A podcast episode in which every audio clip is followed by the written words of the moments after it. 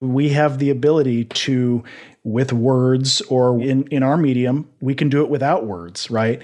Is to shape the way that somebody else is thinking. That's a superpower. You can reach into somebody's brain and make them feel a certain way depending on what choices we make. Like hunters are kind of a crusty bunch, right? They're stoic, right? Mm-hmm. and so if I can make those guys feel something, I really feel like I've succeeded. You know, if I get a reaction out of these guys, I go, all right, I must have done something right because, you know, this is yeah. this is a bunch of Spartans, right?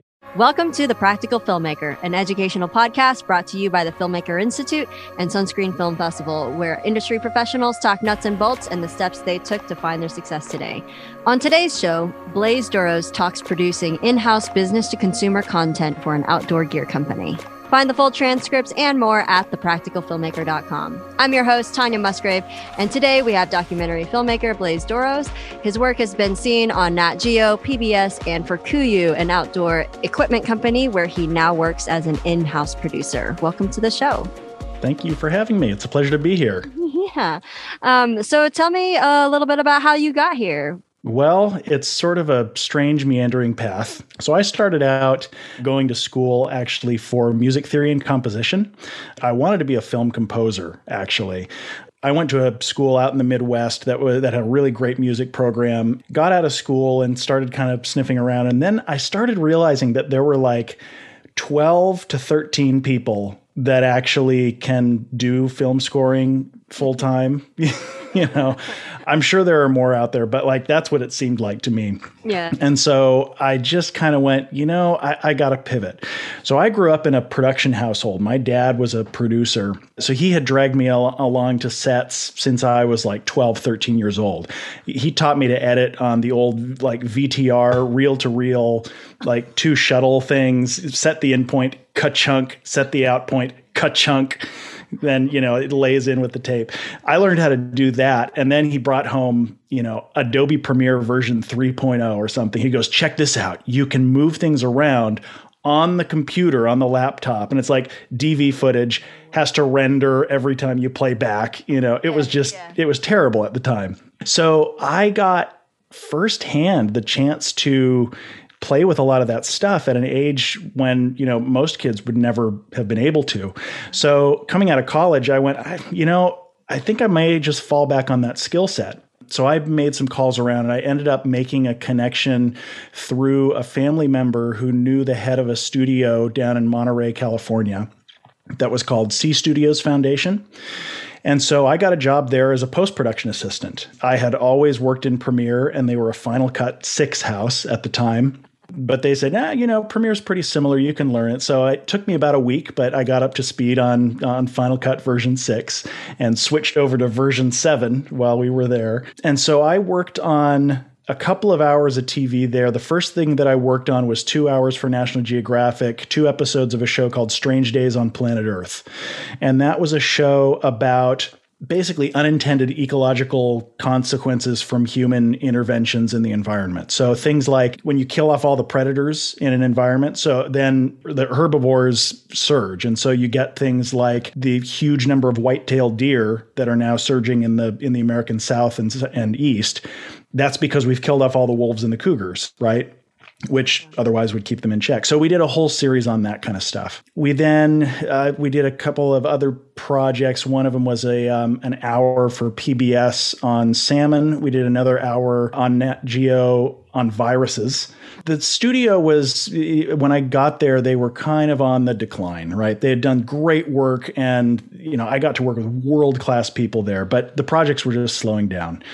So on that viruses show one of the line producers had stuck around. She'd moved down from San Francisco temporarily, fallen in love, and gotten a job at an outdoor company in town called Light and Motion, which made bike lights and scuba diving lights and scuba and like scuba camera housings. And so I wasn't real happy. This things were things at the studio were slowing down. So I called her. I was like, "Hey, you know, I had seen that there was a job post. They're looking for somebody to do sales service and then do some marketing collateral like videos and, and photography. And I, and I was like, hey, is there a place? And she's like, yes, there is. and so I started working at this this place that manufactured underwater video camera housings, oh. which was really cool. So I got some really neat experience in shooting underwater, understanding the physics of light underwater and what the, what it does to the angle of view, what it does to color. And this was in the days before you could just shoot raw and just color correct it all. Like this was like the 5D Mark II had just come out you know, you know, it was like yeah, all super compressed. So yeah, I spent a, I spent a few years there, and then after a couple years there, we so my my wife got pregnant with our first, and so we were starting to kind of think, well, it might be nice to get closer to home. So I was looking for opportunities that were a little closer to my family. So we're home for New Year's Eve. My dad goes, "Hey, I need a second camera for a shoot I'm going on tomorrow." can I you, like you want to come? yeah, sure, that that'd be great. Yeah, he's like, yeah, this is this is this cool client. It's a this hunting company. He goes, they're the one client that's ever found me just from my website. You know, just called, just cold called me, right? So we go to a photo studio. They're doing a behind the scenes on like a product photo shoot. And I get to meet the founder and CEO of the company, a guy named Jason Hairston, who started KUIU. And we get to talking and you know, he's worked with my dad on and off for 8 months and we got to talking and it turned out that like he was kind of overwhelming dad like he had he had more stuff to do than dad could give him time and so dad was like look jason i got other clients i can't like i can't do 50 videos for you in the, the next few months right so jason turns to me he goes how happy are you valid question and, and i was like you know we've been thinking about trying to get closer to home. He's like, great, email me your resume. and uh, and I've been at KUIU ever since. KUIU has been a wild ride. There's been a lot of stuff that I've gotten to do that I never thought that I would get to do in my life. Hanging off the bottom of a fish and wildlife helicopter with a camera in my hands. What? You know, going to Alaska and living out of a tent for 10 days way north of the Arctic Circle, that kind of thing. And, you know, it, it, I never thought I'd be working at a hunting company, but here I am. Okay. Okay. All right. All right. Hold on. You can't, you can't just drop some sort of thing like that of hanging out of a helicopter. I want to hear that story, please. The, the best part about this is that it was for a project that has never really seen the light of day. Ah. Although I do have it in my, on my portfolio, but it's, it, it never actually got publicly released really. Yeah. We were working on at the time a tactical line of products and working with this tactical team that works here in Northern California called the Marijuana Enforcement Team. Okay. They're a fish and wildlife team. They basically go after illegal cartel marijuana grow operations in public land. So you'll have cartels that will uh, basically divert water supplies and use really incredibly toxic pesticides to to grow marijuana uh, on public land or sometimes on, even on private land, but never never legally. Right? They just go in and they do it this team would go in and basically bust them up. And so a lot of the times these guys are heavily armed. They've got sometimes dogs. They've got, I mean, they, there was a photo that of like a pile of AK-47s. One of the guys on the team had been shot with, shot with a, an AK-47 at one point. And so they're basically a wilderness SWAT team, right? Yeah. Yeah. So I did a whole piece on the marijuana enforcement team and their training and what they do and all of that with the intent that we would use it along with this tactical line release.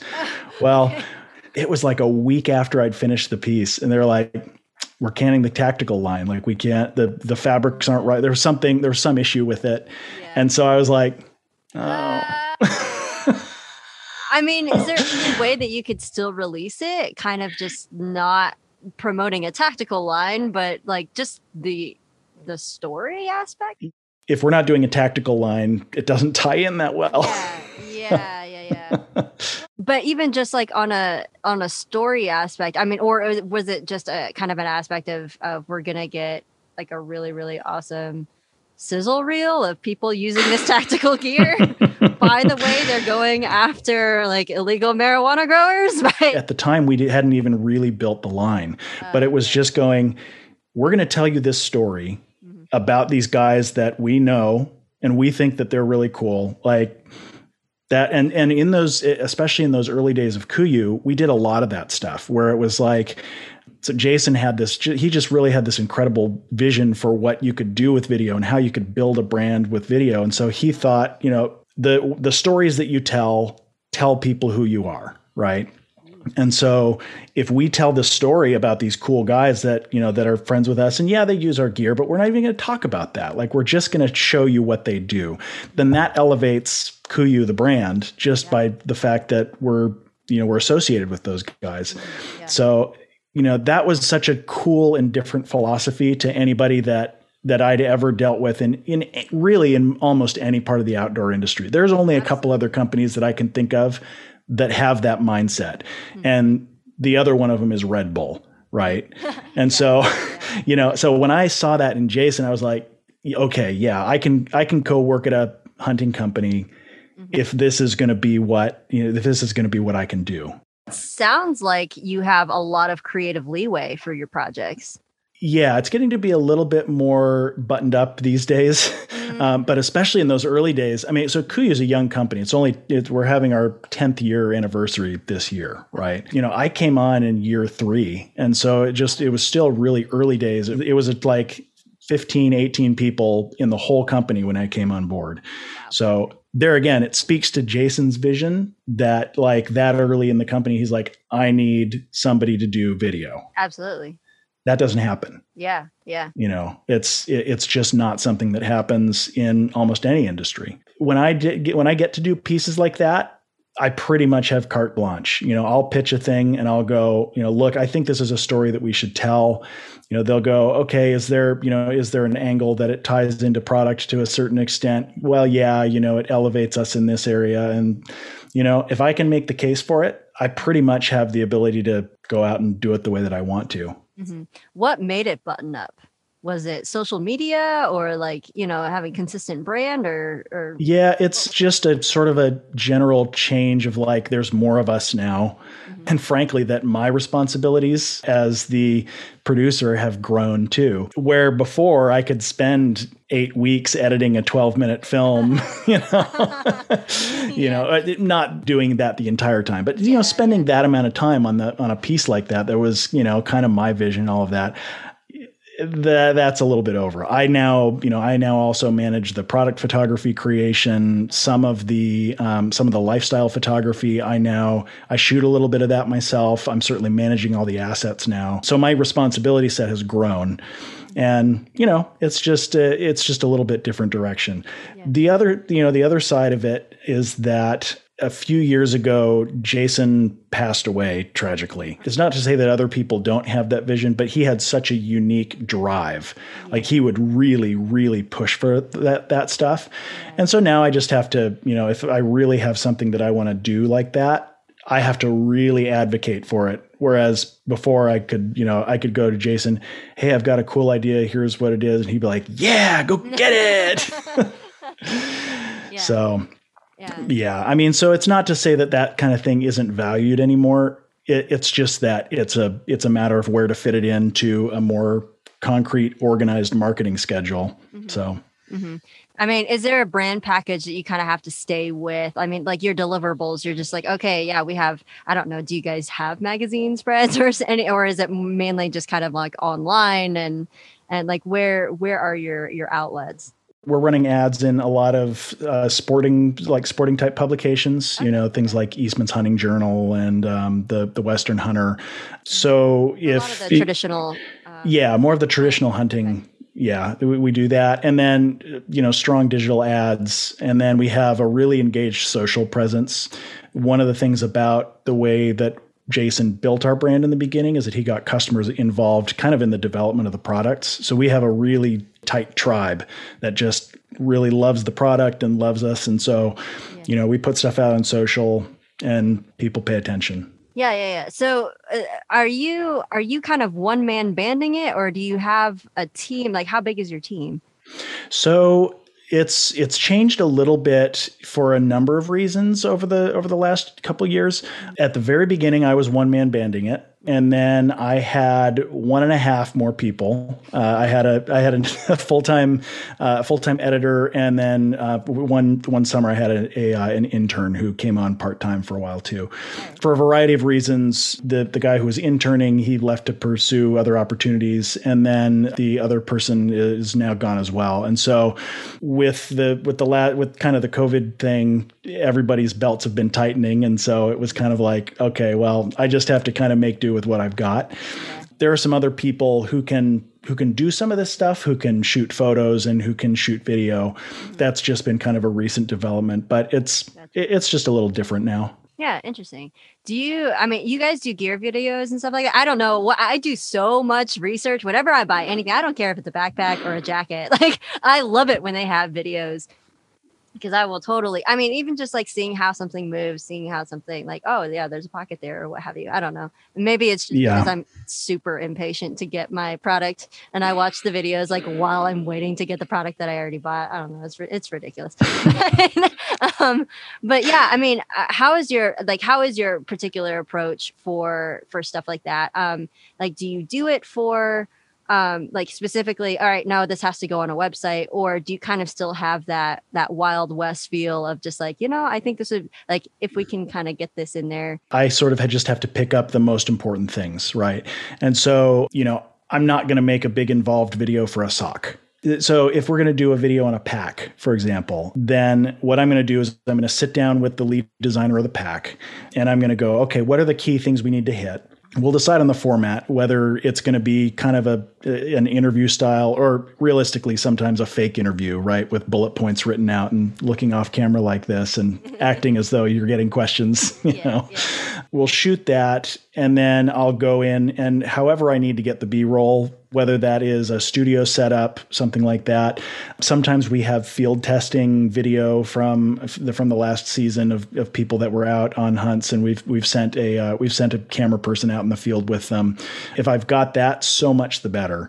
And so, just trying to find the best way to showcase how these products work in in the field, really, and that's that's really key for our audience because you know these are people if the products don't work you know, it's not like you get to just wave off and come back again next week. Like hunting season is when hunting season is. In particular, hunters tend to be the type of people that just have to stay out there and get it done. You know, it's like a climber can go, eh, weather's bad, I'll come back next week. Yeah. Hunters go, don't get to do that. And so we have to show that our gear can hold up to that. So anytime that we can show it in the field, we do. Kind of going back to that Arctic Circle, uh, that sounds like a pretty involved project and I'm I'm just kind of wondering if there if there has been a pinch, I guess, since working on projects like that. What are some of your your present pinches that, that you have to deal with now, or are there any compared to what you what you did before? Yeah, I mean, I think my main pinch is just being able to just being able to allocate the time to each type of asset, you know, because like so like I said, I'm now, you know, I'm now running a lot of photography stuff and those are responsibilities, you know, so I can put it, we can get a product up on the website with just a photo, but we can't do it with just a video, right? So a lot of the times I have to prioritize getting a product photo done versus having a product video done. And so, you know, I have some resources to be able to, to help me with that stuff. But by and large, you know, it, it becomes a little bit of a triage operation. And so, you know, someday, yeah, would I love to have, you know, five people in the in the department and go, okay, oh, here's the parallel work streams. You guys are going to shoot this while you these two are editing that. Yeah, that'd be great. But, you know, we're we're not quite there yet if we ever were, then I think you'd see the the quantity certainly go up. And so that's the other side of what I do is that it's, you know, I've had to become a little bit of a jack of all trades. In addition to just the video production work, I'm shooting lifestyle photography, I'm shooting a certain amount of product photography in studio you'll hear my voice as the voiceover on a lot of the videos. You know? so if you have trouble pronouncing the name of the brand, then you know. this is true. This is yeah. True. I had I had to confirm. I'm just like, ha, Kuiu?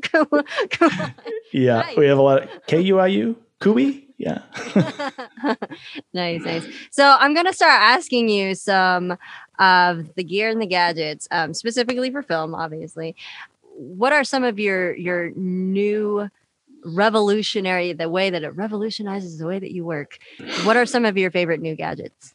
There's a couple of things that have been really important. I have two different new things that I'll share in particular. And one is a thing that makes for flashy, cool stuff, and another is a thing that makes for like it's just a great administrative kind of tool. So the first thing is is a motion control time lapse setup.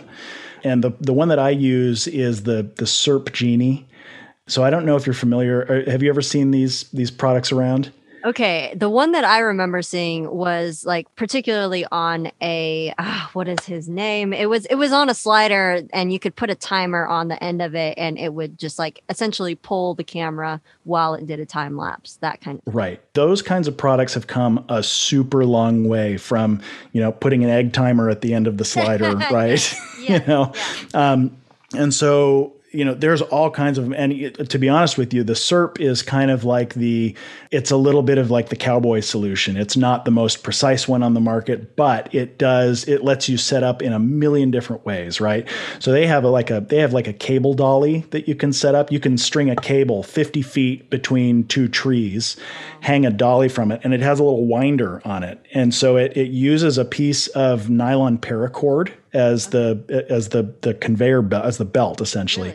And so it winds and and so over time you can do these motion time lapses that are 50 feet long you know. And actually i did something similar for a product release. I built a dolly where we pushed in it was i think it was 25 feet from the back all the way into this mannequin that was in the warehouse. And over the yeah. course of an hour we would dress and undress the mannequin and all kinds of different stuff that oh, did you? Yeah. Yeah.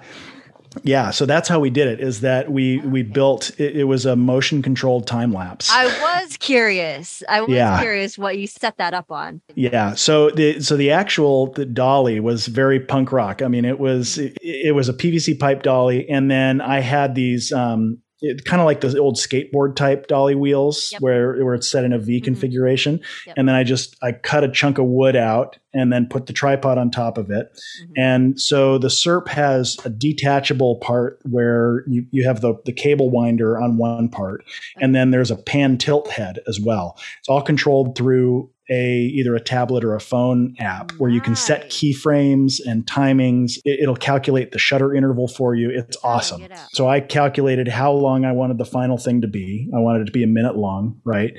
And then said, okay, this is how many frames we have to take. So then it calculates how far it has to move for each frame to mm-hmm. get the desired type of motion it turned out great. I I think it did anyway. you oh, know. Nice. So what's, the, what's the, kind of the price range of that? The the Syrp Genie is. I want to say it's about twenty five hundred bucks. Okay. For somebody like a you know solo freelancer, you know that that kind of hurts a little bit, yeah. but it's it doesn't hurt as bad as motion control should. Yeah. I've done stuff with it too, where um, there was a, a, piece that I did where we went to the testing facility that tests the quality of our down feathers, and there's this test where they do where they put the feathers in a bottle of water and then they shake it uh, to see if the feathers wet out. Then every few minutes they you know check and see if they've wetted out right so you know some feathers wet out after 10 minutes and ours went for like two hours before they gave up so i did a whole thing where where I did two different passes. I did one pass in real time, like the hour long time lapse of the thing going, and I had the lab tech in the background buzzing around, all blurred and yeah, fast, yeah. you know, for that hour. Yeah, but then in the foreground, it was a more real time view of the of the little thing shaking the the feathers, and so mm-hmm. you see like there's a clock on the you know there's a clock and that one's going, and the lab tech is buzzing around in the background, but in the foreground you know it's kind of it's kind of going in more real time. And then at the beginning and end it fades in and fades out with the lab tech in real time turning it on and off. So yeah you shoot multiple passes and you can do cool composites where you you know you put different passes together in real time and you know in quick time and all that. So were there any bugs in it, like in the system that really kind of like just like a, a quirk of it? yeah. My my least favorite feature of it is that if a software update gets pushed to your phone, like if there's an, an app update, yeah. you cannot shoot unless you update the firmware of the of the head unit. Uh, like it's super annoying. So like Damn if you you know you can check it the night before Yeah. And you know have it all ready to go and then you can get on set and in, in the Ah, meantime your phone has downloaded an update no. and so you're sitting there you're like well can't do anything. I hope that this Bluetooth firmware update doesn't fail. Oh my stars. That's my flash thing. That's my flashy thing. Yeah. The the other really cool thing that I've discovered recently is a um, is a piece of software actually, and it's called Auto Edit. It's called Auto Edit Three actually. This was created by I want to say it was like a Vox.com guy who was doing documentary work. So what it is is it's an AI transcription tool where you so you load your raw footage in it takes the audio and it'll send it either to either to a web transcription service or to you can get a like a transcription engine Yeah. that's by Mozilla it's an open source thing and it'll get you a, tr- a transcription that's like 80% there like it's not it's not a human transcription at all Okay. okay. but then once you have that transcription, you can take it, copy and paste the words into another document and export an EDL. Mm, And so then you have a rough cut that you've done purely on paper, wow. just looking at the words, and it is so fast. Like Interesting. For so for interviews, if you're if you're the kind of person like me that relies a lot on interviews, Mhm. it is the best tool. It's so cool. Wow. So and it's open source and free. Wow, wow, wow. Okay, wait. All right, you're gonna have to you're you're gonna have to walk me through this one more time. So, like- this is specifically for the editors out there. Then, That's Oh. right. Yeah. when you are talking about editing it on paper, you're talking about like because like for me, I mean, I've I've gotten stuff transcribed and I'll like highlight the stuff that I like. So imagine doing that and then cutting out the highlight the highlight portions, Yeah, pasting them onto another piece of paper, yeah. and then showing it to the computer and the computer goes, "Okay." And it makes a rough cut for you. no, Yeah. stop this. You're taking Yeah. away my pen and paper. I know. I mean, I'm I'm with you. Like back in the back in the days when I was at Sea Studios, it was my job to you know make a copy of all the tapes Yeah. because we were working on on um, it was what was it? It was uh, DVC Pro HD tapes. we would Yeah, make a copy of the tapes. We'd send it to the transcription house, you know, via FedEx, and then uh, you know a week and a half later, Oh, they would God. you know they would send it back to you with like you know a little flash drive that had all of it. And so, but now, typewritten. yeah, I'm not that old. God, you know, it's, it's 2008. Okay. Anytime you say that you cut going ka-chunk, ka-chunk, Yeah. I go back to classic Hollywood. Sorry. it's not Moviola. It was it was VTRs. Okay, there was Digibeta. There was it was digital. Oh Beta tapes. Yeah, Wow. yeah. So Yeah. anyway, but so auto so auto edit is basically that same workflow, but Mhm. what it allows you to do is just copy and paste the text essentially between two different windows and then once you're done you've built your paper edit of the interview Okay. And it spits out an EDL. You load that into Premiere, and you've got a pretty darn close rough cut, you know, or at least radio edit of your uh, of your interviews. It's it's saved me so much time on interviews. It's Yeah. a fantastic tool, and I incredible. there and there are companies now that are springing up to do this that want to charge you money for it. And you know, this guy's like, no, I I made this tool while I was working at you know I think it was Vox, and he's like, yeah, I just open sourced it. Wow, wow. So where do you find this then? In the Google? Auto Edit 3. It, and it's it, you have to download it from GitHub. There, there's like Okay. it's a little more complicated than the off the shelf software. Like you, so you have to download that software and then you have to choose what transcription engine you're using. So they had there's a Mozilla there's one by Mozilla that's open source that's kind of janky, but you can download that and you can do it all locally. And then there's a couple of services where it actually sends it up to a cloud AI service Okay. To transcribe it. And i picked one of those because the accuracy was a little better. They let you do this this one lets you do like five hours a month free which is plenty. Which one is this one? auto edit is free. And then the um, the mozilla the open source mozilla engine is free. Assembly ai is the name of the company that i picked to do it with. And they um you can sign up for a free account with those guys, a developer account, and they let you transcribe five hours a month for free, okay. which for me is plenty. You know, yeah, I'm not yeah, yeah. I'm not doing that many interviews. Okay, and so and about what what is their accuracy for, for uh, transcribing? You know, it's it's it's still like 85, 90 percent. It's still it's still an AI transcription. Okay. Yeah, there's still you're gonna if you're gonna use it for captions or something, you're gonna have to do plenty of cleanup. But okay. That's that's not what I use it for. I I use it for that radio edit, and it saves me so much time. Mm-hmm.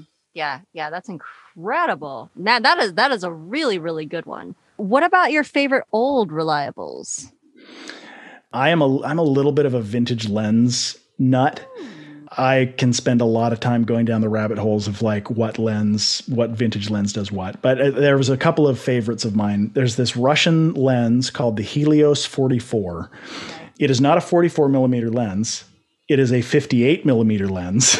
Okay. I don't know. They're Russians. I don't understand their naming convention. okay. um, but so this is a lens that is it's a 58 millimeter lens. You've probably seen some of the photos out there that have the really swirly bokeh in the background. This is a lens that lets you do that, and you can get them on eBay for 30 bucks. Oh, um, the adapter will cost you an additional eight to ten dollars. You know. Okay. Um, then my other my other absolute favorite vintage lenses are I have a set of Yashica MLs. Ooh. They are the best. They're so nice. Oh. So that's a whole set of primes, and um, this is a set like the real kind of Lamborghini of the vintage lens world is the Contax Zeiss, right? You, so if you've yeah. if you're a vintage lens person, those are the gold standard. Yeah, so yeah. the Yashicas were made in the same factory by the same company in uh-huh. Japan. There's no evidence that they share design elements, but uh-huh. they're actually very high quality lenses they have this really nice, just saturated look. They're a little bit low, they're a little lower in the contrast, but the saturation is really beautiful. Like the the oranges and the blues really start to pop on those. And so I just, especially if I'm doing and I'm cheating here because some uh, like landscape photography, I'll pull out the 24 millimeter Yashica lens, mm-hmm. and it's just there's something magical about it. Like it just makes everything look kind of pretty, yeah. and it's not it's not super sharp. It's not the most sharp lens ever. It doesn't it doesn't always have to be. There's just something about it. It looks really something nice.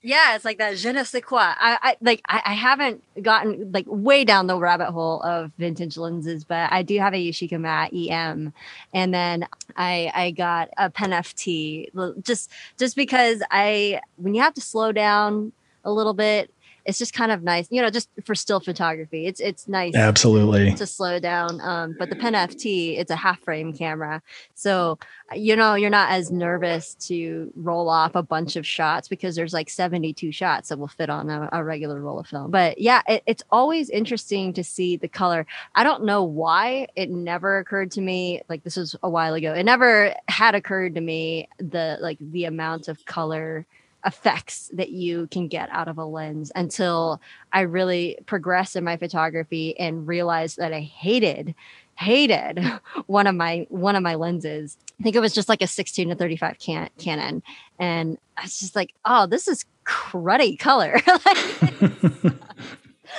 yeah, I mean, it, it really it makes a surprising amount of difference. And you know, now in the era of DaVinci Resolve, right? Wow, there's so yeah. much that we can do, right? Sure, but, but, there is something about you know getting it right and going, ah, you know, all I have to do is bring the highlights down just a little bit. How much? How much were those the ones that you Oh, the Yashicas. Yeah, so it depends on it depends on which lens you're looking at. Some of them are more common than others. I mean, some of them you can get for as little as like 50 bucks if you find the if you find the right, you know, place. And like sometimes you're at a thrift store and you're like, "Oh, well this is actually a great lens and they're selling it for $20." You know. So the super wides tend to be more expensive. Like I, I do not yet have. There's a a 15 millimeter fisheye in that series that is going for like 600 bucks on eBay these days.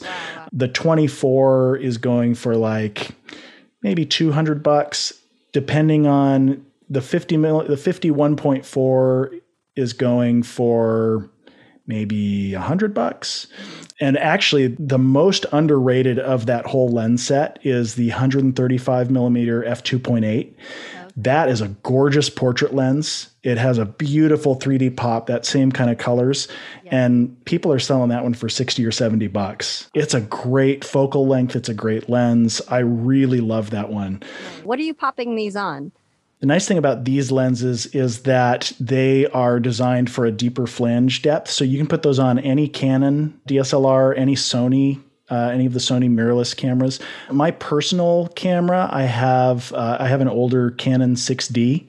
which is actually a pretty great old camera. Like it, it's really decent. The the ones that I'm using at the office are Sony Alpha series. So like Sony A7 for video stuff, I'm shooting a Sony FS7 original, not the Mark II. So, but you know, with the with Metabones adapters and that kind of thing, yep. it all works fine. And these are fully, you know, these lenses that we've been talking about are fully manual. You know, oh, it's it's all manual aperture, manual focus. There is no motor in it. So. Okay. For your live focusing challenge today. Yeah. Thank you so much for your your gear recommendations. That, that was amazing we do have a couple of listener questions. If you want to ask your questions, our Instagram is at practical filmmaker. This one says, um, What's the best skill that has translated to your B2C work? So before you were kind of working for, you know, um, a post house, when you have to create for consumers, what's the best skill that's translated? The best thing that you can have is to understand story, is to understand narrative, and think about anything that you do from that framework. Mm-hmm. There are storytelling techniques that you can apply to almost anything, right? It can be a product video, it can be, you know, one of the microdocs that I produce. You know, the order that you reveal information matters and how you reveal that information all matters. And so if you think about things like three act structure, you plug those into your filmmaking for a brand or any consumer oriented piece, mm-hmm. I think you're going to end up with a better piece for it. And so that's one of the things that I think actually was one of my strongest things that I've I've been able to really cultivate at mm-hmm. you know at KUIU is that I've had the freedom to be able to tell just stories for story's sake, mm-hmm. but then when when we have to do those, you know, those nuts and bolts kind of things where, you know, we just, we've got to sell this backpack, right? Yeah. We can go, all right, so let's think about, you know, what problem does this solve for this person and how can we present it in a way that's really compelling, right? So let's tell them the story of why they need this pack. Like, okay, so, you know, you're in the field and you put on your old wooden pack and the frame breaks. That's a pain. Like, that's awful. Now, you know, here's what you have to do to get your animal back to your truck. you know, now, so what we did is solve that problem, right? We made a frame out of carbon fiber that's super strong, right? So telling that story in a way that's compelling rather than just going, you know, having a just pointing the camera at the guy and go, "Hi, this is our pack.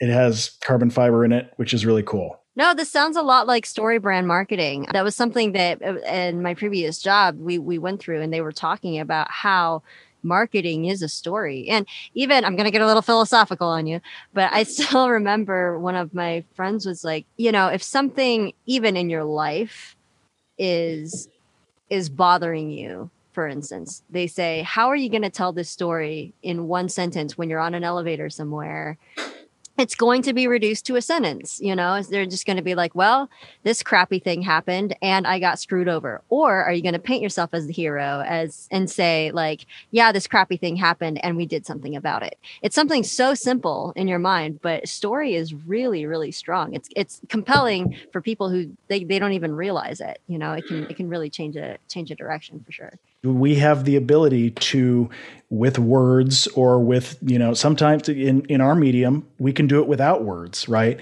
Is to shape the way that somebody else is thinking. That's a superpower right? Yeah. you can you can reach into somebody's brain and make them feel a certain way depending on what choices we make. Like hunters are kind of a crusty bunch right? They're stoic right? And so if i can make those guys feel something you know, I really feel like I've succeeded. I can, eh, you know, if I get a reaction out of these guys, I go, all right, I must have done something right because, you know, this is yeah, yeah. this is a bunch of Spartans, right? And if you can make them say, "Take my money." Banking off of that, our next question comes from Michael, like how does your in-house work measure the success of a project? That's a great question and it depends on the type of project that we do. I would look differently at the success of like a, a product release piece, you know, kind of the one of those, you know, like a sizzle reel, a promotional video, right? Is that there's a certain amount that we look at of you know okay how many people clicked the link right? But the way that the way that we run our marketing is that it's all multi-channel. So you know we're going to send an email that links you to the video which links you to the page and also we're going to put that video on social which links you back to the page you know? And so we don't always necessarily think about the performance of an individual video as a sales tool, you know, purely by like, okay, what's the metric that hit it, right? Obviously, if a product sells well and, you know, then we look we look at it kind of as the success of the campaign as a whole you know, then I look at a lot of the times not even its performance on release, but I'll look at how it does over time, right?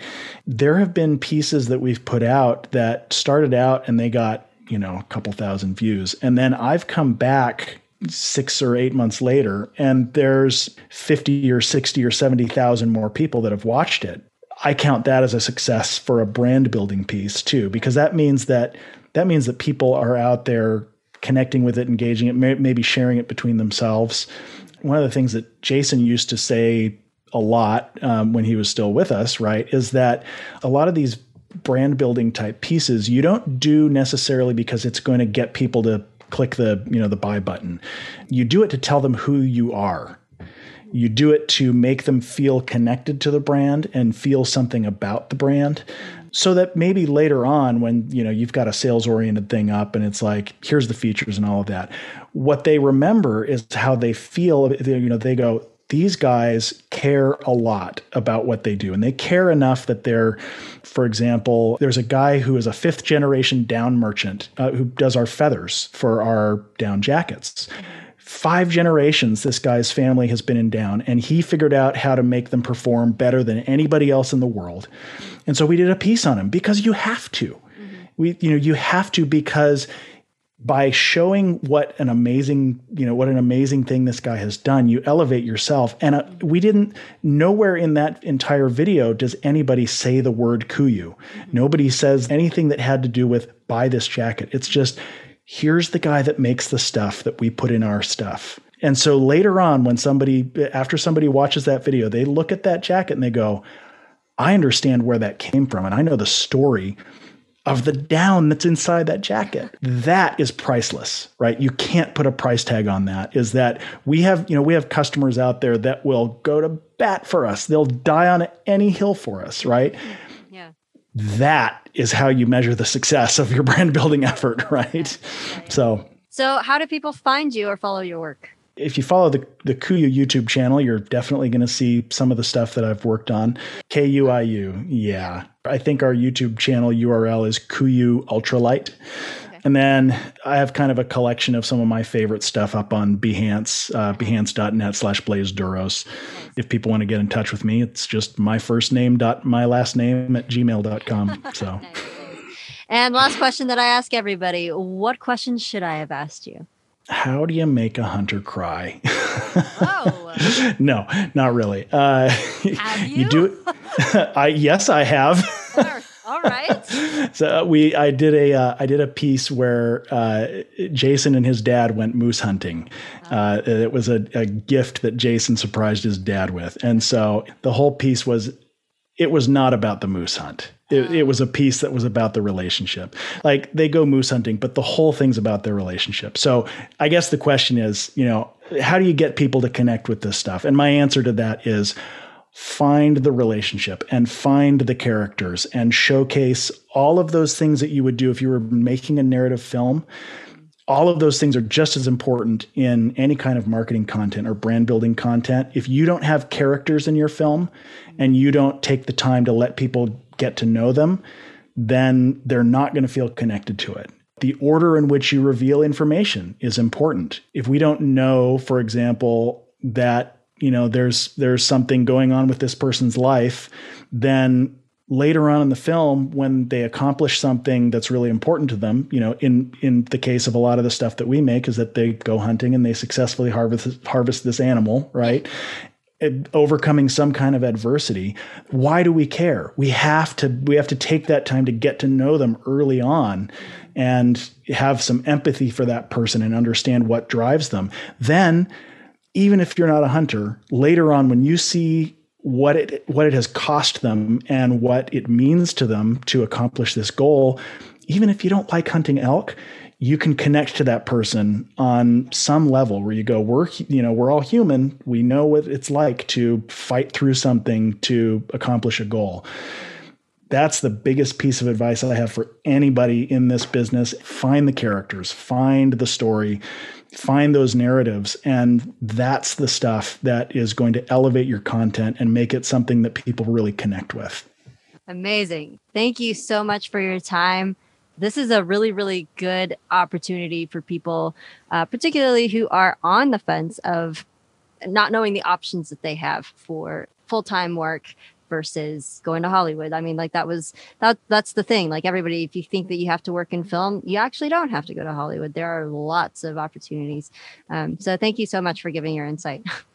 I, I just want people to know you can do cool things and you can have a cool career even if it's not in LA and if even if it's not working on features. You can hang off the bottom of a helicopter like Tom Cruise, even if you're not making a Mission Impossible movie. you heard it here. there you go. If you enjoyed this interview, follow us right here and check out more episodes at thepracticalfilmmaker.com. If you have comments or know someone who would be a great guest on our show, send in your suggestions to Tanya at thepracticalfilmmaker.com. Thanks for joining us. Be well and God bless. We'll see you next time on The Practical Filmmaker.